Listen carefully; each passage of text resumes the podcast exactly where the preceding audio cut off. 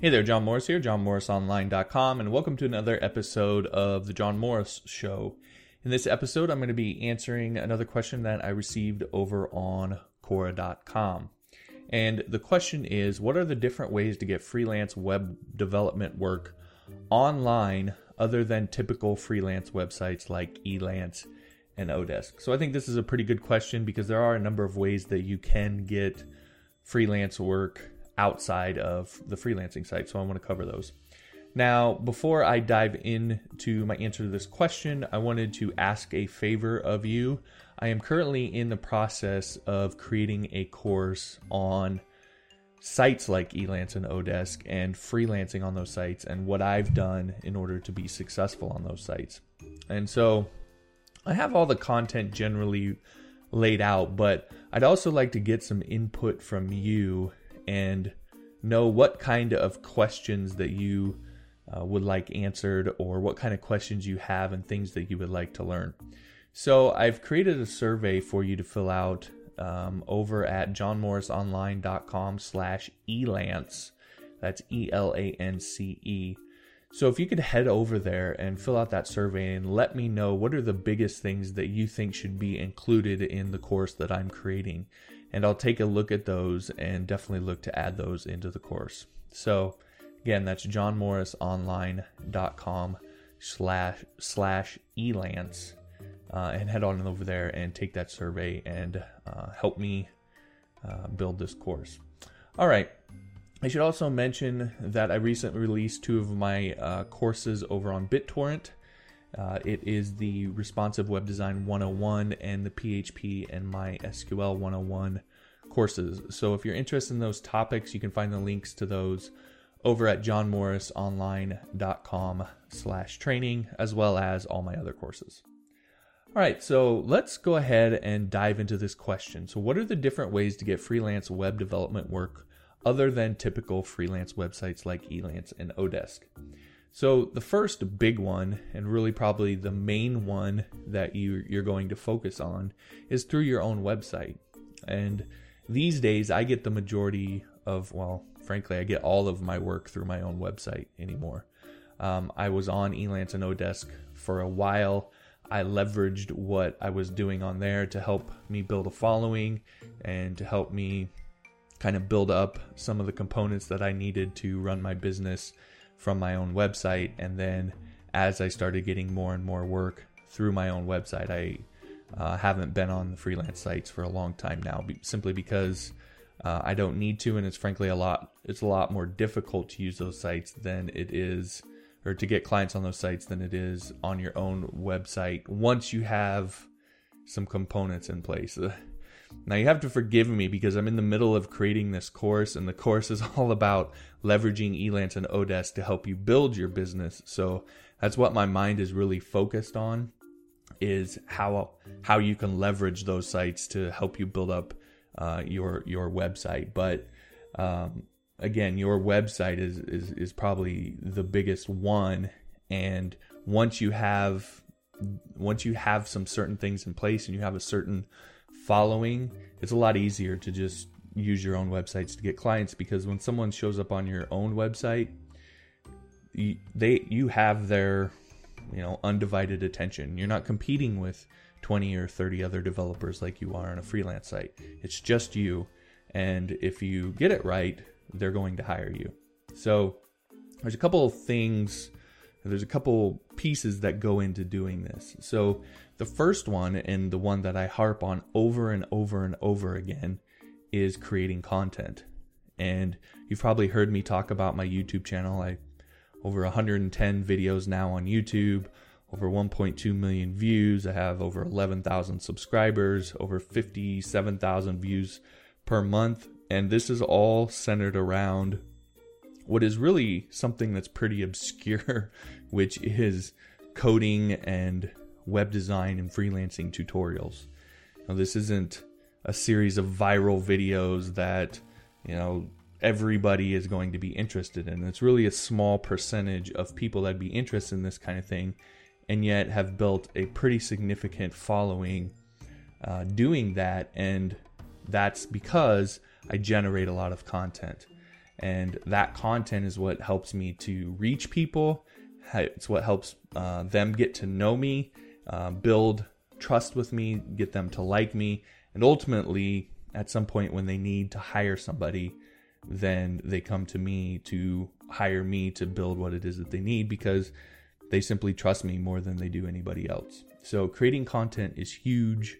Creating content on existing networks like YouTube, LinkedIn, uh, Quora, Medium, answering questions on sites like Stack Overflow or WordPress Exchange.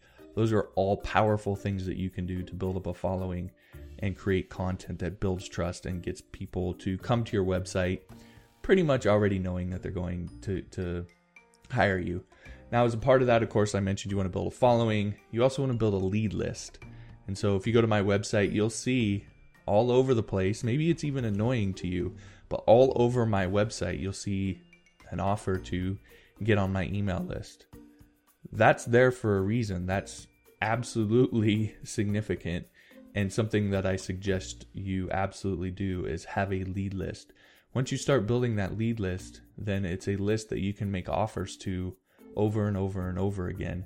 And that's where a majority of the work and the business that you get will ultimately come from. I've built my email list now to over 15,000 subscribers.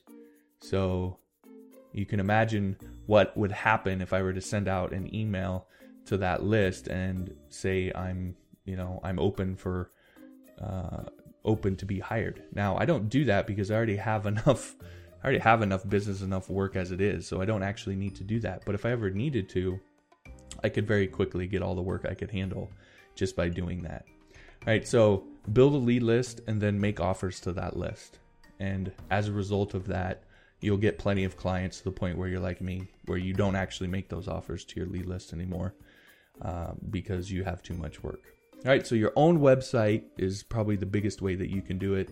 Create content, build a following, build a lead list, and then make offers to that list. It's really that simple. The next method then is would be would be what I call direct online. So contacting people directly or potential clients directly online. And so this would be essentially researching some different sites that you think could maybe benefit from your web development work and then contacting them directly via email and asking them if you can help them out. Now, there's a couple key things if you're going to do this. One, you really need to research the site. So you need to know who it is that you're contacting. You don't want to get into the habit that I see a lot of people do where the email starts off with, Hey, webmaster. I get these all the time for SEO and I don't even open them. I don't even look at them. And in fact, I mark them specifically as spam. So uh, you want to know who you're talking to. So you want to research the site. You want to read their articles. You want to get to know who they are and what they're interested in so that when you contact them, you can contact them uh, with some familiarity and you don't come across as just a complete straight spammer. Right? So do your research and do your homework and when you contact them, make sure you demonstrate that you've done your research and you know something about them.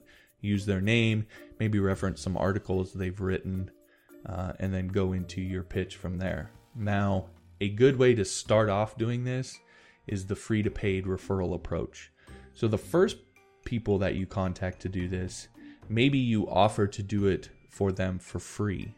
And that will be a compelling offer for them and you'll you know redo their site or whatever for free and then as a result of that you'll not only get a portfolio item and if you do your job right hopefully a testimonial but you can also get referrals so if you do a really good job of delivering then you can also ask them hey do you know anybody else who could use this kind of work i'm looking to build my business um, you know and i if there's anybody you know that that would could use the same kind of work um, could you maybe let me know or put them in contact with me or whatever? Uh, if you do a really good job, you'll get you'll get business that way. Next is what I call the direct offline, and I think this represents probably the biggest opportunity that's out there. That's really kind of untapped. I know where I live that the web design agencies around here that d- serve the local market are not nearly as competitive or talented as what I see happening in the online space for primarily online businesses. And so I think there's a huge opportunity for web designers and developers to tap into their own local market. And so this is just a matter of, again, doing some research on businesses in your area that you think could use an upgrade to their web presence and then approaching those businesses. And a good technique to use is one that I learned from Ramit Sethi called the briefcase technique. So don't just go into these businesses and say, hey, I want to help you improve your web presence. Go in with a set of mock ups. Even better, have a set of three different mock ups of how you want the site to look. Uh, and go in there explaining how you would redo their web presence and why you would do it that way, and give them uh, a few different options to look at and choose from. So actually have that in your quote unquote briefcase to open up and show them exactly what you would do. Showing is always better than telling. So as much as you can go into uh, approaching a business like this, showing them what you would do, the better off you're going to be, and they're going to immediately see the value of what you bring to the table. Now, in that regard, I think mobile is an even bigger opportunity. You could probably go in your local area right now and find, at the very least, 10 businesses that have websites that aren't responsive. And you can make a very compelling case to them why they their website should be responsive and why it should be mobile friendly. You can and as a matter of fact, you could take your phone with you to that meeting, bring it up bring their website up on your phone or your tablet and show them how it looks uh, and show them the terrible experience they're giving to mobile customers. And then you can show them the numbers of how many people use mobile versus other devices and so forth and how it's continuing to grow.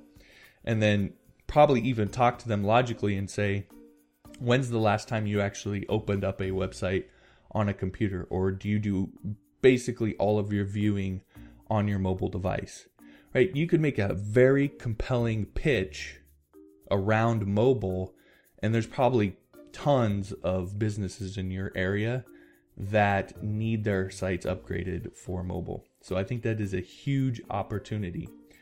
Following on from that, niche offerings in this regard, I think go even further.